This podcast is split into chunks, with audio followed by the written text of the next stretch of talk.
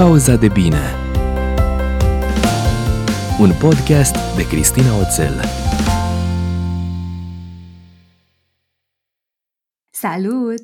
Bine ai venit la Pauza de bine cu numărul 50. E rotund și e un prag important și nu-ți ascund că sunt foarte bucuroasă și recunoscătoare în același timp că am ajuns aici fără vreun plan de a mă lăsa prea curând de partea asta de podcast și pentru că este o ocazie specială și shout-out-ul simt că trebuie să fie unul special și se îndreaptă către tine și către toate celelalte urechile care au ascultat măcar o dată pauza de bine. Îți mulțumesc, vă mulțumesc pentru tot sprijinul, pentru faptul că dați mai departe episoadele care vă plac, pentru feedback-urile pe care mi le trimiteți, pentru toate ratingurile și review-urile pe care le oferiți și vreau să știi și tu și oricine mai ascultă acest episod că pentru mine contează enorm și apreciez fiecare minut petrecut ascultând episoadele de pauza de bine.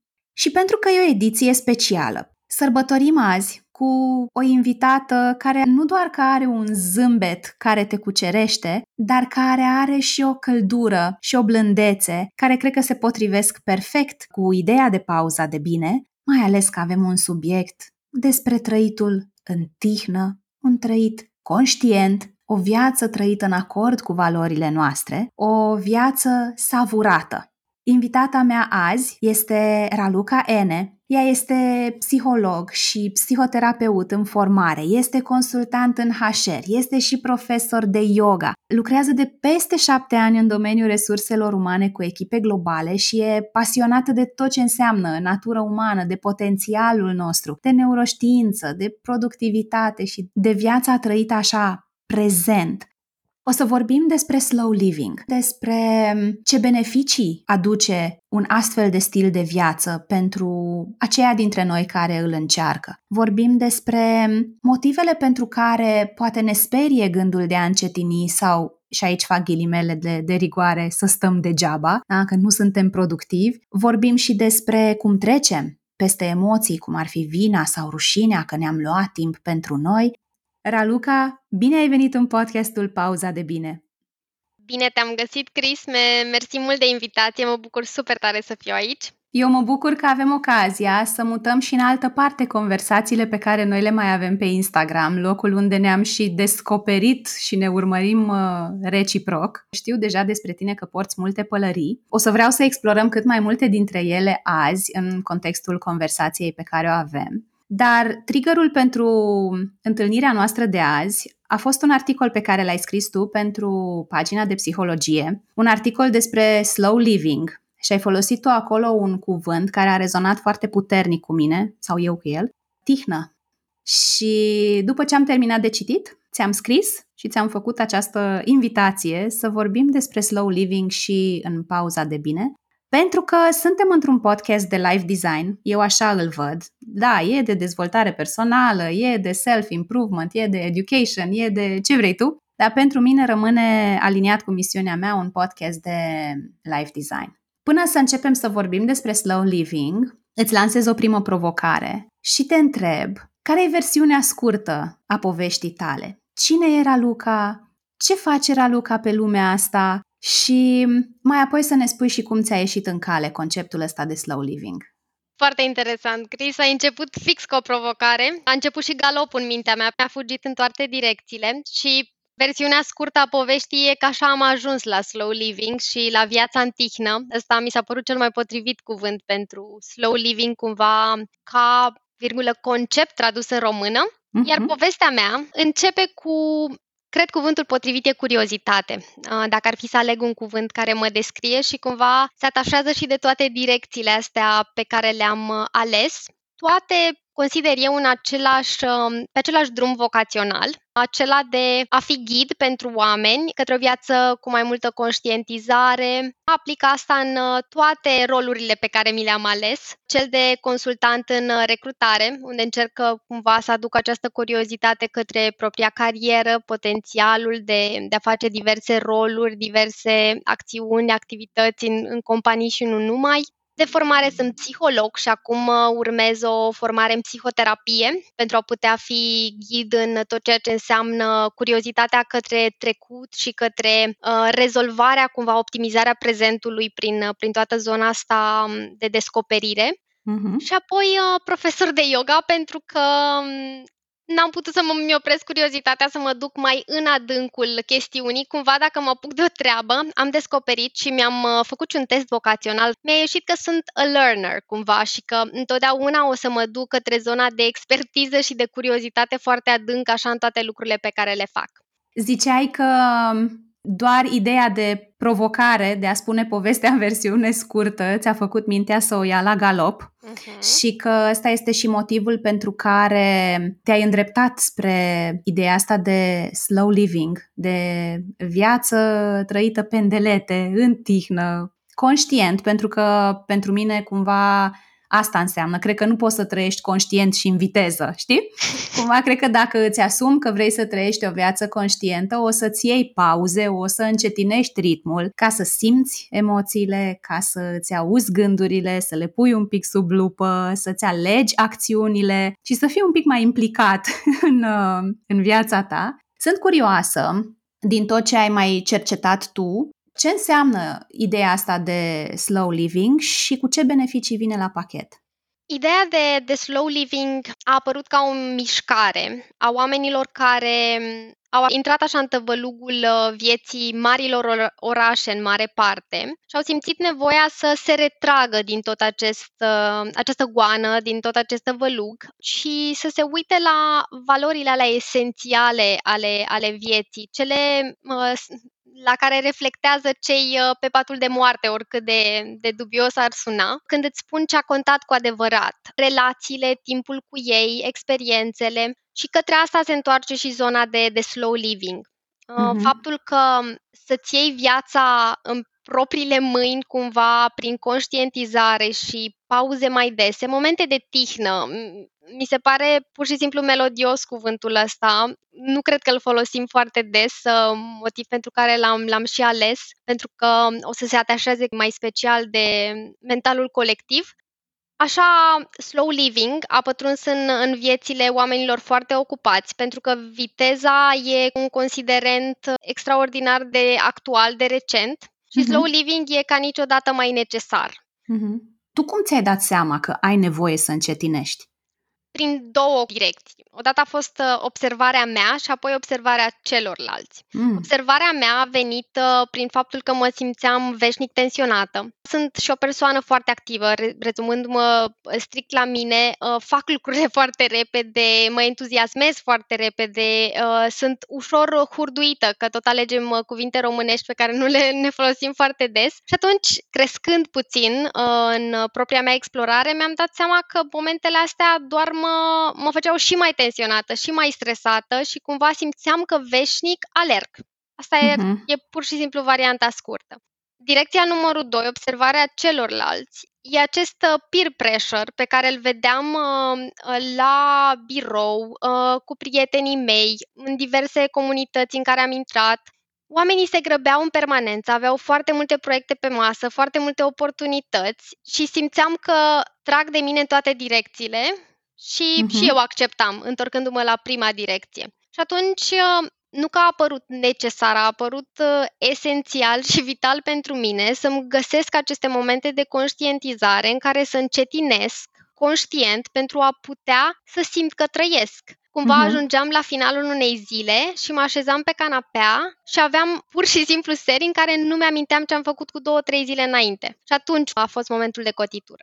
Uh-huh. Mi se pare că uneori, apropo de ce spuneai cu observarea celorlalți, chiar dacă, știi, te uiți la ei și vezi că sunt încărcați, că aleargă, e mai ușor să recunoști poate niște tipare, uitându-te la alte persoane și apoi întrebându-te ce te-a făcut să observe asta sau de ce judeci anumite persoane pentru că fac lucrurile într-un anumit fel sau că exact. nu le fac ca tine. Și cumva după aia să întorci oglinda spre tine. Dar ce spune lucrul ăsta despre mine? Pentru că, da, mai ales dacă stai să alergi de dimineață până seara, făcând diverse, nu numai uh, lucruri legate de profesia ta, e foarte greu să observi că se întâmplă ceva în neregulă cu tine. Și vorbeam în episodul cu Emotional Eating, în care am vorbit cu Andreea Teodor, chiar vorbeam despre faptul că uneori oamenii se mândresc că nu simt oboseală, nu simt că le e foame, nu simt niște lucruri care dacă ar fi să mergem undeva așa back to basics, țin de supraviețuirea noastră, că nu e nici cu somnul nu te joci, nici cu alimentația nu, nu te joci. Nu sunt, uh, acum uite, în română nu-mi vine, dar nu sunt badges of honor, știi? Faptul că nu simți oboseală sau că nu simți că ți-e foame, cum ziceam mai devreme, nu simți, poate nici nu simți la început tensiunea aia despre care tu vorbeai. Și mi se pare că suntem deconectați de corpul nostru. Și e foarte validat social, Chris, și ai foarte mare dreptate și am urmărit și episodul cu Andreea și mi-am dat seama și atunci, pentru că și componentele astea au fost în momentul meu de trezire, să-l numim așa, sau momentele, că a fost o perioadă mai lungă de conștientizare proprie și apoi oglindire cu, cu ceilalți e validat social, dar de acum începe, simt eu, să fie mai pregnant acest trend de mindful living, uh, mâncat conștient, să-ți iei momente în care nu te uiți uh, la televizor sau la telefon și pur și simplu te joci cu copiii tăi sau petreci un moment în tihnă cu partenerul sau uh-huh. cu un prieten, tăcere completă, telefonul întors cu fața în jos, în care trăiești ancorat în, în acea experiență. De-abia acum începem și totuși tăvălugul ne, ne mai ia, cel puțin pe mine, ca să nu, ca să nu generalizez. Eu nu știu dacă în afară de călugări uh, budiști, dacă e cineva care poate să zică că acest tăvălug nu-l mai fură din când în când. Chiar uh, vorbeam cu o clientă zilele trecute într-o ședință de coaching și povestea despre cum sindromul impostorului combinat cu teamă de eșec și cumva pentru că e la început de drum de antreprenorial și lipsa unor rezultate care să o motiveze și să o mobilizeze și povestea cum se trezește pur și simplu că de jumătate de oră stă pe Facebook sau pe cine știe ce platforme și scrolează, caută oameni care fac lucruri din domeniul ei, începe să se compare și tăvălugul ăsta, știi, eu văd bulgărele ăla de zăpadă, cum tot crește, coboară la vale, tot cu, cu viteză tot mai mare și cum tot ia în proporții. Dar uite, spuneai tu despre pauze și despre încetinit și despre momentele astea de tihnă, dar am multe cliente pe care ideea asta de a încetini le sperie Ideea de a se opri din alergat, ideea de a nu fugi de la un rezultat la altul, ideea de a-și lua timp pentru ele, sunt lucruri care le sperie sau pe care le consideră pierdere de timp. Cum vezi tu că am putea să trecem peste blocajele astea, peste convingerea, de exemplu, că e o pierdere de timp sau peste emoții cum sunt frica, vina, nu știu, rușinea și orice mm. emoție de genul ăsta mai poți să atașezi la ideea asta de oh, trebuie să încetinesc. Da, Chris. Mersi de întrebare. Am aici două perspective. Una e okay. fericită și una mai puțin fericită. De obicei, oamenii se întorc așa către conștientizare sau viața trăită în tihnă, cu întoarcere la chiar lista lor de valori, după un moment uh, mai puțin fericit. Atunci când doare, la când propriu doare. sau la figurat. Când doare, mm-hmm. când corpul zice nu, care e o formulare care mie mi se pare fantastică și, din nou, ajungi de obicei la ea chiar când corpul spune nu și îți dai seama că um, prevenția este foarte importantă. Deci asta ar fi varianta mai puțin uh, fericită, un episod care pur și simplu ne zguduie, nu ne trezește încet, e ca și cum vine cineva și te trezește dimineața urlându-ți mm-hmm. în ureche. E varianta în care cineva începe să-ți șoptească, în care mm-hmm. practici pur și simplu conștientizarea și mindful living, mm-hmm. meditație, practici de întoarcere la propriul corp, care ajută și cu procesarea mai bună a emoțiilor și conștientizarea emoțiilor în corp. Că, pentru că, până la urmă, asta sunt ele, elemente pe care le trăim în, în, în trup, în corp, uh, pe care le experimentăm la, la contactul cu realitatea exterioară. Și atunci când înțelegem acest proces foarte simplu, putem să înțelegem că dacă le lăsăm să își trăiască viața, e mult mai bine pentru noi, Cam asta ar fi. Nu e atât de complicat cum pare, doar că trebuie să fie foarte intenționată toată activitatea. Mm-hmm. Pur și simplu, cred că pe lista noastră de priorități, în mare parte ca femei, pentru că e mult mai validat social, consider eu, ca femeile să aibă foarte multe pălării sau multe roluri care să coexiste și care până la urmă te copleșesc. Dacă Mhm. cumva ne întoarcem și vedem zona comună dintre aceste roluri și cum practicile alea de îngrijire personală, self-care-ul uh, despre care tot citim și auzim, ne ajută pur și simplu să um, avem grijă de esența noastră, cine suntem noi ca femei și că putem să alternăm rolurile, să um, punem pe pauză anumite activități care sunt uh, din anumite roluri uneori, e, e foarte important. Mhm. Dacă ar fi să extindem un pic povestea asta la femeile care sunt mame, Mhm. din experiența unor workshop-uri și conversații pe care le-am avut, dacă le rogi să-și facă o listă cu roluri pe care le joacă, apropo de pălării, rolul de eu, fie nu există, Mhm. deci este ignorat cu totul, nu este conștientizat, fie e undeva, cum îmi spunea cineva recent, dacă e pe locul 14 e bine? Și am întors întrebarea, tu ce părere ai, dacă e bine sau nu? Și nu știu, poate e și despre faptul că poate am fost învățate să ne luăm validare din lucrurile pe care le facem, dar uh, observ foarte des și am avut și eu această luptă sau bătălie interioară în care mi se părea că casa trebuie să fie tot timpul lună, că, cum să zic, vasele alea, dacă le las două ore până îmi termin eu ce e important sau îmi iau o pauză pentru mine, e ceva grav. Până când, apropo de ce spuneai tu, cred că la mine a fost și o combinație.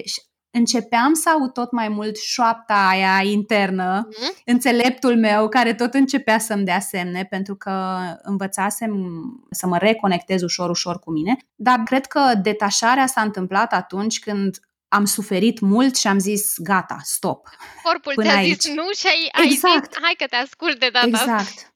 Uite, apropo de ce tot vorbeam și de beneficiile acestei idei de slow living, cred că dacă ne-am dat voie să luăm pauze mici și dese, poate am reușit să prevenim și să nu mai ajungem la nivelul ăla de suferință maximă pe care o putem răbda, nu știu cum să zic, și să facem schimbările de care avem nevoie înainte să doară așa tare. Da, e o schimbare de paradigmă. E cumva foarte apropiat de și de cum tratăm, cred eu, noi ca români, sănătatea ca nație, sănătatea uh, fizică în general. Prevenția Mhm. nu e neapărat un concept uh, pe care îl îmbrățișăm cu toată dragostea, dar simt că se schimbă societatea în sensul ăsta și oamenii merg mai degrabă la analize care să le spună ce să facă pentru a preveni anumite afecțiuni sau a preîntâmpina anumite probleme. Și același lucru se întâmplă și cu sănătatea mentală și cu toată zona asta de conștientizare, ca să n-ajungi să arzi pur și simplu ca un Mhm. chibrit și apoi uh, rămâne doar puțin scrum și trebuie să o iei de la zero pentru că resursele trebuie refăcute, toate da, trebuie pachetele. regenerate. Mhm. Cum crezi tu că arată slow living simplificat? Pentru cineva care poate încă nu este convins că merită, nu că merită procesul în sine, ci că merită el sau ea să-și ia timpul ăsta. Da. Pentru cineva care crede că lucrurile astea trebuie să fie complicate ca să aibă efect, ajută-mă să super simplificăm conversația asta. E un prim pas și asta cred că e ăla pe care le evităm uh, cu toții, cel puțin eu l-am evitat super mult la început, e să mă uit în interior că sunt mult mai enervantă, mai cicălitoare, nu sunt o parteneră, o colegă sau o fică sau o soră la fel de bună dacă nu-mi iau o pauză pentru mine în care zic asta am nevoie eu ca să funcționez în regulă în această interacțiune și în această lume. Dar să înțeleg chestia asta mi-a luat foarte mult. Multe momente în care am stat cu mine în liniște și m-am uitat că nu mi-a plăcut de mine, fix în momentele în care se aduna foarte multă tensiune și apoi o aruncam în exterior. Și Mhm. apoi, varianta simplificată de acțiuni ar fi implementarea măcar a unui pas în rutina zilnică. Cu toții avem câțiva pași care ne structurează ziua. Majoritatea zilelor arată înt- măcar parțial într-un mod foarte asemănător. Corect. Și cumva de, de unul dintre momentele alea putem să atașăm unul dintre conceptele cheie ale trăitului conștient și încet, în tihnă, așa, plăcut, uh, calm. Pentru unii poate să fie la finalul zilei, o baie mai lungă, ceva care să ne facă să ne simțim speciali. Mhm. Asta la final de zi. Dimineața, din nou, pentru multă lume, dacă, dacă își permit luxul de a-și lua 30 de minute, am spus să-și permit luxul uh, tocmai între ghilimele, pentru că trebuie să-ți găsești timpul ăla pentru tine. Adică să nu... ți-l faci, aș zice să eu. Să ți-l faci, foarte bine. Momentul ăla cu ceaiul, cu cafeaua, fiecare ce consumă, să deschidem geamul și să privim pe geam câteva momente. Unde suntem acum, cum ne-am trezit, alea 10 minute de dimineață în care stăm cu noi, pur și simplu în compania noastră, deși uneori poate să pară foarte anevoioasă că uh-huh. n-am stat de vorbă cu noi poate cât trebuia, e un moment de tihnă și de conștientizare. Poate la început nu o să fie ușor, dar uh, la fel cu multe alte lucruri, uh, cu practica devin mai uh, ușoare și creierul învață să, să se împrietenească cu ele, la fel e și cu un moment din ăsta. Plimbări, dans, să-mi pun o melodie care mă bine dispune și să dansez undeva într-un colț de casă unde îmi place mie, e la fel de liniștitor. Sunt tot felul de activități care pun timpul într-o altă relativitate, pun pe pauză ziua. Deci dacă îmi găsesc ce înseamnă momentul ăla pentru mine, pentru că pentru fiecare poate să arate diferit, Corect. eu am dat doar câteva exemple, e minunat. Un alt exemplu foarte scurt care mi-a venit acum gândindu-mă la un documentar pe care l-am văzut, poate momentul ăla de tihnă ca mamă este să mă uit pur și simplu la copilul meu cum doarme și să bea o cană de ceai. Și ăla e momentul în care poate conștientizez uh, recunoștința pe care o am pentru momentul ăla, pentru faptul că nu o să trăiesc neapărat uh, acest moment de două ori sau această vârstă Correct. de două ori. Pauza este cuvântul esențial, să mă opresc și să aleg momentul ăla.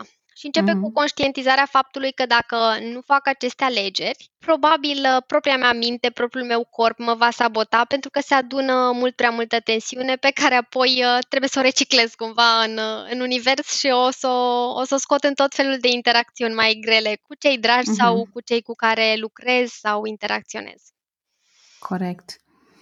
E vorba aia cu atunci când nu mai poți, mai poți un pic, care pe mine mă, e, mă supără. E una dintre vorbele alea bune, între ghilimele. Da, da, da. Eu nu zic, da, uneori chiar trebuie să strângi din dinți atunci când îți vine să te dai bătut, poate, la primul obstacol, adică cred că are locul ei, zicala asta, doar că atunci când vine vorba de cineva extra obosit, care mai are un pic și dă în burnout, atunci nu cred că mai are nu produce efectul scontat. Cred că ideea asta de a tot întinde elasticul și elasticul la, ori, la un moment dat, când tragi suficient de tare de el, se rupe. Sau dacă l-ai scăpat ce... din mână, te doare. Știi cum e că am făcut da, cineva da, da. o dată exercițiul ăsta cu mine și pur și simplu am dat drumul și m-a izbit și eram au. Au, da, exact. Corect, uite, la asta nu m-am gândit.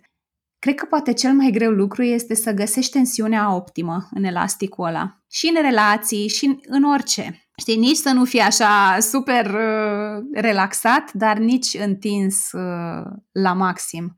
Exact. E o metaforă, metaforă foarte bună în terapie pentru a crește flexibilitatea clienților de foarte multe ori. Asta mm-hmm. cu elasticul. Și cumva dacă o vizualizăm, dacă ne ajută foarte mult vizualizările și pentru toată zona asta de echilibru între pauze și alergături când e nevoie, putem să ne gândim la ea. E util. E o variantă scurtă. Da, exact. Uite câte poți afla de la un banal elastic. Mă mai gândeam în timp ce vorbeai și pregătesc uh, scena pentru întrebarea următoare că momentele de recunoștință și orice mic ritual la finalul zilei e binevenit.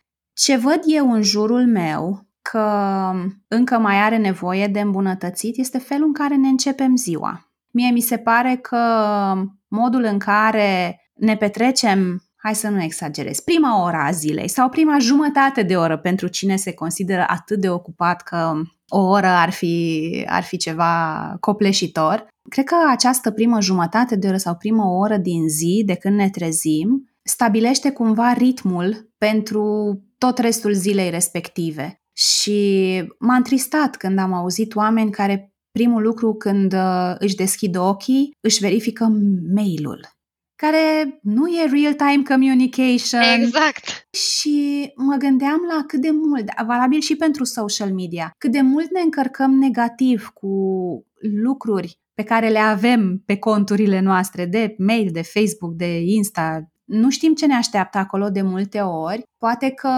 subconștient observăm niște postări care, la nivel rațional, ai fi zis că nu te-au afectat cu nimic, dar Exact. de fapt te-au făcut să te simți inferior sau te-au uh, înfuriat sau mai știu eu ce și asta se va resimți și pe restul zilei. Și cred că ăsta e un loc de unde am putea începe, poate, eu cred foarte tare în filozofia pașilor mici, dar constanți. Și cred că dacă ne-am acordat măcar 5 minute dimineața de liniște, în care să nu fim cu nasul în telefoane, să deschizi un geam, mai ales acum, cântă păsările, e Da. temperatură foarte plăcută, Minunat. măcar 5 minute. Și după aia ne ducem la, la ale noastre. Și din 5 minute putem apoi să le facem 10, să le facem 15 în timp. Și cred că așa asta ar face o mare diferență, dacă ne-am Da. dat voie. Dacă ne-am dat voie și dacă ne-am gândit la dimineață, de multe ori ce mă ajută pe mine o vizualizare este cu bagajul. Pentru Mhm. că te poți gândi la ziua ta ca la o vacanță, dacă vrei să te gândești așa pozitiv la ea. Și dimineața e momentul ăla în care îți faci bagajul. N-ai vrea să ai la tine tot ce-ți trebuie? Îți iei puțin timp să-l faci dacă vrei să fii sigur că nu te trezești în excursie cu lucruri pe care le-ai uitat acasă. Cumva te vei Mhm. descurca și la fel și pe parcursul zilei dacă cumva dimineața poate n-a mers, n-a fost în liniște, n-a fost așezată, te vei descurca că oamenii se descurcă în general, dar nu vrei să fii puțin mai pregătit, să fii intenționat să-ți construiești această vacanță cât poți tu de bine. Ca Mine să mă ai și mai ajută. puține griji pe parcursul zilei sau vacanței, ca să Vacanței. intru în, în metafora asta. Și în plus, cred că atunci când nu ți iei timpul să-ți faci acest bagaj, te trezești că, virgulă, cari după tine o grămadă de lucruri care nu sunt utile. Exact, Cris. Uitați în partea asta. Da, foarte important, că de multe ori asta facem. Din nou, mesajele alea la care te uiți dimineață și consumă inconștientul tău e acolo ca un burete care bagă comparații și tot ce, ce poate nu, nu vrei în vacanță cu tine. N-ar fi rău să le lăsăm acasă. Spuneam că completarea asta despre ați folosi dimineața un pic mai conștient, mai cu intenție, pregătește scena pentru următoarea întrebare. Pentru că eu știu că tu ți-ai construit o rutină și sunt curioasă cum arată pentru tine. Cum trăiești tu slow? Care sunt lucrurile care funcționează pentru tine, când le faci, cât timp le faci, de când le faci, cât ți-a luat până au intrat în obicei? Orice simți tu să împărtășești cu noi din sfera asta. E încă un proces în derulare, aș putea să încep cu asta, pentru că, cum ziceam, galopul e acolo și mă întorc conștient la tot ceea ce am învățat despre mindful living și slow living și toate cele. Și la mine arată cam așa, ce implementez uh, cred eu cu sfințenie, pentru că de aproape 2 ani fac uh, asta aproape zilnic. Rar sunt excepții atunci când um, viața se mai întâmplă între, între ghilimele. Meditez dimineața, chit că Ok. sunt uh, 2-3 minute de meditație neghidată, adică stat în liniște cu propria mea respirație, observarea gândurilor Mhm. Um, sau undeva până la 10-15 minute când nu mă simt foarte somnoroasă. Eu folosesc Headspace pentru că funcționează pentru mine și vocea lui Andy a devenit Asta ca am o, vrut să zic. ca o ancoră. El, el e acolo. Parcă dacă îmi zice Andy să mă liniștesc, sunt ok, merge și astăzi Mhm. Și mă mișc. Într-adevăr, e, exista o perioadă, atunci când mă îndrăgostisem așa furtunos de yoga, în care îmi propusesem, fac o oră. Și unele dimineți nu Mhm. mergea. nu mergea că se întâmplă multe lucruri și uneori corpul nu vrea și mi-am dat eu seama pe propria piele că m, era o concepție total greșită pe care o aveam că trebuie să practic doar atât, că dacă am practicat doar o jumătate de oră sau o oră sau m-am mișcat, Exact. merge. Deci, până mi-am dat eu seama, a durat așa cam un an și jumătate de încercat uh, și vedeam că mă simt eu prost, dar de ce mă simțeam prost? Pentru că totuși practicasem, dar nu practicasem cât setasem eu cumva că mi-aș dori să practic. De mai bine de jumătate de an practic conștient, undeva între 10 minute, o oră, 10 minute sunt suficiente ca să conteze, cumva să, să-mi simt corpul liniștit, să mă mișc, să întind. Pentru că dacă nu fac asta, mă simt mai rău, mai anchilozat, așa cum îmi place Da, mie știu. să zic. Mhm. Și sunt suficiente în unele zile și e ok pentru că în altă zi o să practic diferit. Cumva pe astea le-am păstrat ca ancore pentru mine. iar apoi un moment de... Deci cumva, ce înțeleg eu, scuză-mă că te întrerup, până acum, este că și pentru meditație și pentru yoga, intenția e să faci. Să fac uh, pasul nu tău e mic. despre da. cât durează. Nu. A fost, a început cu asta, pentru că citisem și așa voiam Mhm. și ca să conteze, exista un număr care Mhm. viața mi-a arătat și prac- practicând uh, și încercând să practic, mi-am dat seama că nu funcționează așa, pentru că nu neapărat că fiecare zi va arăta diferit, dar eu mă voi simți diferit în fiecare zi și e important să fac pasul care e potrivit pentru mine în ziua aia Mhm. și mă întorc mâine și încerc din nou dacă, dacă este, dar exact, să fac. Îmi- Cumva Mhm. nu neapărat să bifez, să bifez, dar Mhm. tocmai pentru că observ că mă simt diferit și nu- deja nu mă mai simt bine dacă nu meditez măcar câteva minute și nu mă mișc măcar câteva minute. Un alt moment pe care îl inserez și mă, iubitorii de cafea poate pot să m, rezoneze aici foarte bine. Primele guri din cafea, pur și simplu din prima mea cafea, efectiv închid ochii și încerc să mă gândesc cum e astăzi cafeaua aia pentru mine. Mhm. Mi-a luat foarte mult să fac asta, că de obicei eram deja cu capul în mail-uri și sorbeam așa dintr-un lateral, nici nu mă uitam la ea, mă uitam la altceva. Mhm. Și mi-am propus la fel dintr-o meditație pe care am văzut-o pe Headspace, um, cred că era Mindful Coffee sau ceva Oh, ce asemănător. drăguț. Pur și simplu te invit acolo, smell your coffee, pur și simplu toți pașii pe care să implementezi atunci când uh, vrei să îți savurezi, savurat e cuvântul potrivit, care Mhm. se potrivește cu tihnă, cafeaua. Deci ăla ar fi un alt moment la care am acces cam oricând. Că mi-am dat eu seama, Cris, că oamenii nu se supără, adică și dacă sunt în oraș cu o prietenă sau cu cineva, nu se uită nimeni dacă închid ochii puțin și uh, îmi iau o mini pauză, nu o pauză. Mhm. Da, poți să inviți? Dacă vorbim despre prieteni sau Ah, despre n-am oameni făcut asta. apropiați, da, poți să E o zici, idee păi, fii foarte atent, bună. primele două guri de cafea și poți să faci, nu, că- nu că am făcut asta, dar m-a inspirat ce mi-ai zis și mă gândesc așa, să poată să fie poți să aduci cumva și componenta asta de joc, știi? Și să te folosești de cafea, să zici, nu știu, ce simți apropo de gusturi, Mhm.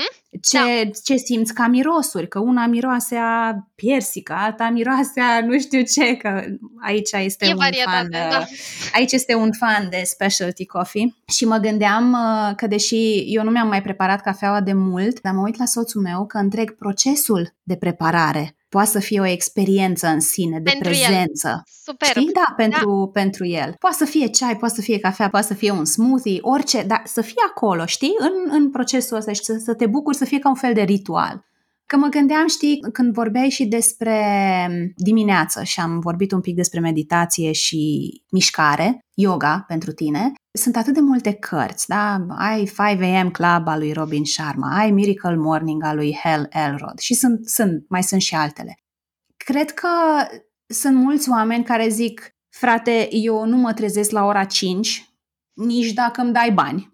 Adică cumva filmul se, se taie direct de la ideea asta de 5 dimineața. Și ce vreau eu să zic este că din orice proces verificat și răsverificat și propus de specialiști, de oameni care știu, cum sunt și autorii despre care vorbeam, cred că e important să le trecem prin filtrul propriu. Poate că nu mă trezesc la 5, poate mă trezesc la 6 sau poate mă trezesc la 7, dar poate nu le fac pe toate, dar le încerc și sunt atentă apropo de conștientizare, ce mi se potrivește, ce produce un efect la mine și să-mi fac propria rețetă Formula so to mea, speak. exact, formula Exact, mea formula mea. inspirată și adaptată pentru că ei cumva, eu așa privesc cărțile astea după ce le-am luat ca atare, că îmi făceam lista și eram trebuie, Exact. trebuie să Care- bifez cuvântul ăsta magic.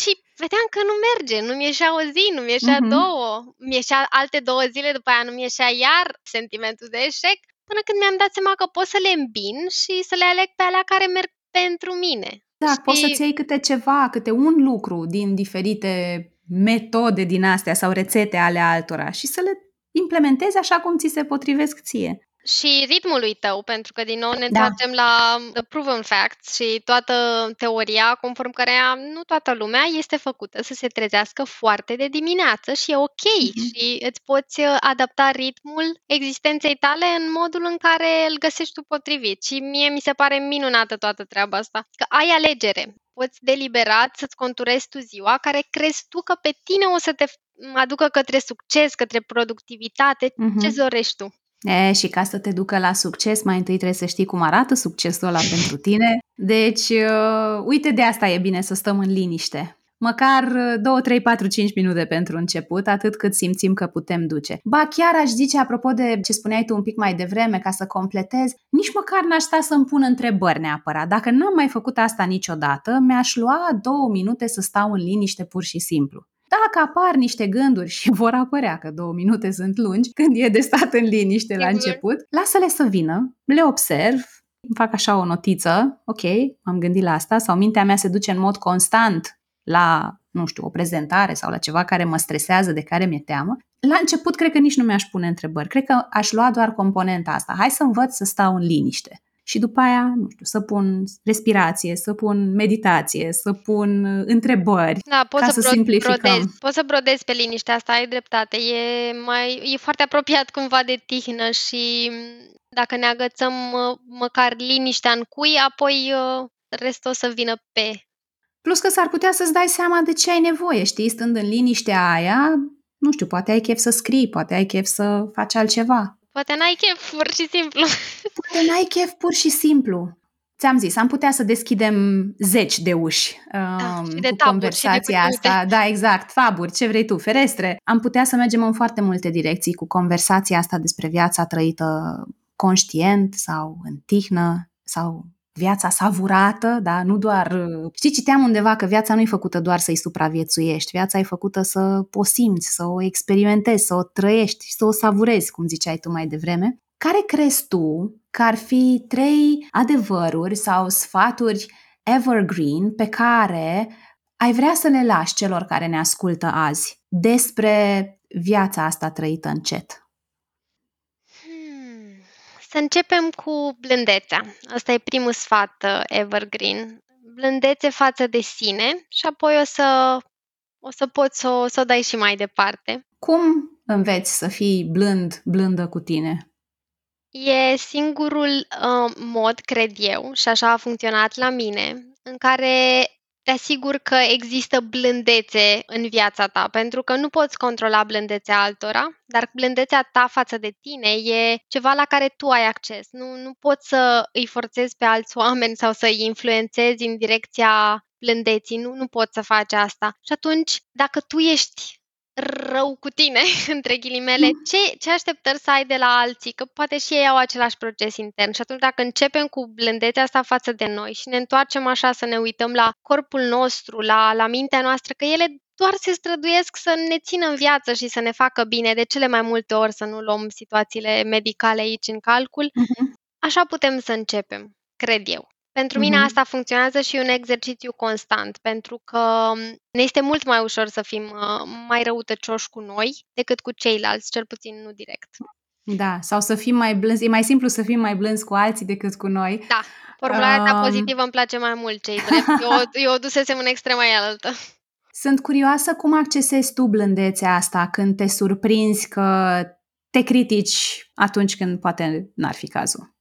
Greu, greu pentru că sentimentul de vină e familiar și atunci vine el, mă supăr pe mine că m-am supărat pe mine sau că am fost rea cu mine, ăla e primul. Dar uh-huh. după ce las frica aia să, să treacă, frica de... o las în corp să treacă, îmi pun palmele pe piept, una peste cealaltă, îmi închid ochii și stau să m- mă gândesc un moment, să las gândurile să treacă apoi uh-huh. îmi dau o îmbrățișare, pentru că e ca și cum e o îmbrățișare forțată, așa. Ori îmi uh-huh. strâng pumnii, așa, îmi strâng uh, brațele la piept, dacă sunt într-un loc în care nu pot să-mi extind brațele și apoi să-mi duc palmele către omoplați cât pot eu de mult și să mă îmbrățișez pur și simplu. Și cumva corpul meu se liniștește și apoi se liniștește și, și gândul. Așa a mers procesul pentru mine.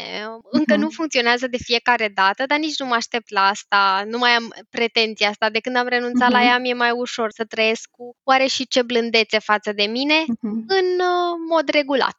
Îmi place că e ceva mai degrabă fizic decât intelectual. Nu e despre a te ierta sau a-ți spune niște lucruri, cât de a-ți oferi contactul ăsta fizic, știi, îmbrățișarea. Tu la ce te gândești când te gândești la blândețe? Dă-mi o imagine, prima imagine care îți vine în minte. Întâlnirea de dimineață dintre Sara și Blue. Exact. Care... E un moment de conectare, ceva de poveste. când se, când se trezește ea și iese din cameră și se duce la el și își ating nasurile, au ei așa un ritual. Fizic. Da, asta mi-a venit în minte. Asta a fost prima imagine. Eu mă gândesc la o mamă care își ține bebelușul la piept. Uh-huh. Corp la corp, așa, contactul ăla fizic plin de căldură pe care cumva nici nu știu dacă o poți explica intelectual foarte mult. Uh-huh. Pur și simplu te gândești că se simte. Și de asta m-am gândit. Pentru mine este ceva mult mai, uh, mai puțin uh, în uh, cap și mai mult în corp. Uh-huh. Îmi place, defin... nu e neapărat o definiție, dar îmi place ideea asta. Deci sfatul numărul unu, Unu. să exersăm mai multă blândețe față de noi înșine. Pasul numărul 2 e ăla în care crezi tu, pentru că m, eu cumva îl formulez uh, să o luăm încet, e uh, teoria asta a pașilor mici, în fiecare zi câte puțin. Ce înseamnă Mhm. puțin pentru tine, tu definești. Ce funcționează pentru tine, tu definești. Dar zi de zi. Eu îmi încep ziua, de exemplu, cu gândul faptul că astăzi sunt în viață e un cadou și pornesc de acolo. De când mi-am dat Mhm. seama că e minunat că m-am trezit, s-ar putea să mă mai deranjeze niște lucruri, dar măcar am mulțumit și merg mai departe. Și îmi încep așa ziua cu o notă pozitivă și asta recomand ca sfat evergreen. Iar al treilea ar fi să scriem, să notăm gândurile pe care le avem, planurile pe care le avem, terapia prin scris pentru orice și viața în tihnă la fel.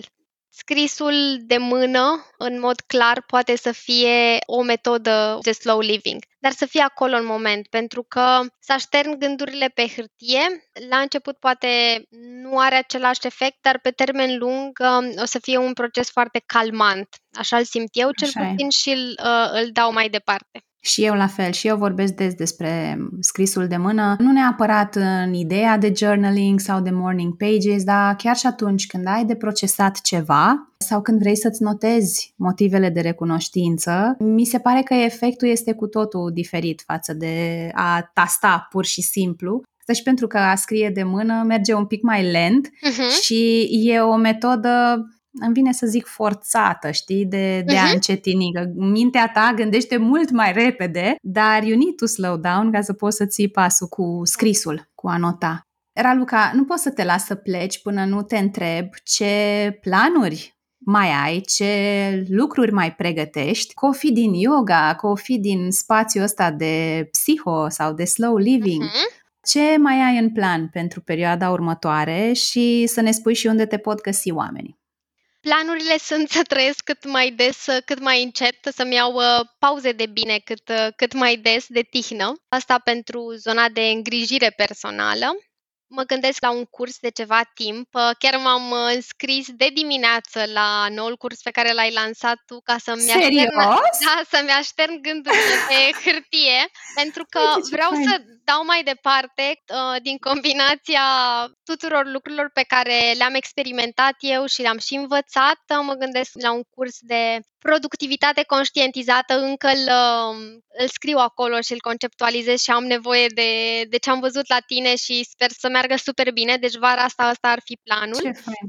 să um, îmi termin formarea și să-i aștept pe oameni să le fiu ghid în uh, toată zona pe care o menționam la început. Deci învăț de zor și încerc să Mhm. prioritizez. A trebuit să spun nu unor lucruri ca să uh, găsesc mai mult, să fac mai mult spațiu în viața mea Bun. pentru învățat și pentru momente din alea în care stau și răsfoiesc cărți în liniște. Deci cam asta face Raluca, pe lângă jobul full-time, bineînțeles. și mă găsesc oamenii cam pe peste tot uh, prin social media, pe, pe Facebook, pe LinkedIn, uh, am un site de asemenea unde puteți uh, să găsiți câteva resurse și pe Lăsăm Instagram, link. bineînțeles. Da. Lăsăm link către toate locurile astea. Eu acum sunt foarte excited că mi-ai spus că te-ai înscris la curs. Eu până la ora la care am înregistrat noi, nu era în plan să îmi verific mail-urile și momentul meu de e-mail este programat pentru după ce terminăm de înregistrat și mă bucur mult. Episodul ăsta de podcast o să iasă exact în ziua în care începem, Începem. cursul, tare. uh, joia viitoare, da. Și uite, pentru că spuneai că îți propui să-ți iei mai multe pauze de bine și pentru că subiectul a fost de așa natură, am făcut o rocadă între ultimele întrebări ca să rămână la final. Cum arată pentru tine o pauză de bine? Chris, am două tipuri de pauză de bine. Unul e mai activ și mai zbenguit, respectiv uh, melodii latino și dansat până simt că îmi sare inima din piept și eu o mhm. consider mm-hmm. o pauză. Să nu mă vadă nimeni e de asemenea un criteriu destul de conștient ales. Și uh, cealaltă pauză de bine e cea în care deschid fereastra cât de larg pot și mă așez uh, cu picioarele încrucișate și cu cafeaua la piept. Și... Am vrut să zic și cu cafeaua. Și cu cafeaua, bineînțeles. Nu, nu, nu se poate altfel în varianta mea. Deci așa arată pauza mea de bine. Cu cafeaua și sunetele din natură și un moment cu mine. Mm, ce bine sună! Ralu, vreau să-ți mulțumesc pentru toată căldura și pentru toată simplitatea pe care ai adus-o în episodul de azi. Cred că așa ne-am și conectat, așa a ieșit și ca energie să fie în acord cu subiectul. Atunci când o să-l ascult să-l editez, cred că asta o să simt, că a fost în acord și că a fost pe calm, pe zen, pe slow. Pauză bine meritată. Nu știu despre tine, dar eu închid acest podcast cu o stare de bine. Îl închid relaxată, liniștită și încărcată cu energie bună. Îmi doresc să cred că la fel s-a întâmplat și pentru tine. Îți mulțumesc că ai rămas cu mine și cu Raluca până la final și sper ca ceva din ce am vorbit noi azi aici să fi făcut click cu tine, să te fi inspirat să faci ceva nou pentru tine, să faci lucrurile altfel, să experimentezi, să îți oferi mai multă blândețe, să îți oferi mai mult timp pentru a fi și mai puțin pentru a face. Dacă ți-a plăcut episodul, te invit să îi dai share, să ne dai tag mie și Raluca în social media sau să-l trimiți către 1, 2, 3 prieteni cărora crezi că le-ar prinde bine informațiile despre care am vorbit noi azi. Îți mulțumesc încă o dată că ești alături de pauza de bine și că faci parte din comunitatea ascultătorilor acestui podcast și până data viitoare îți doresc să-ți fie bine. Pauza de bine Un podcast de Cristina Oțel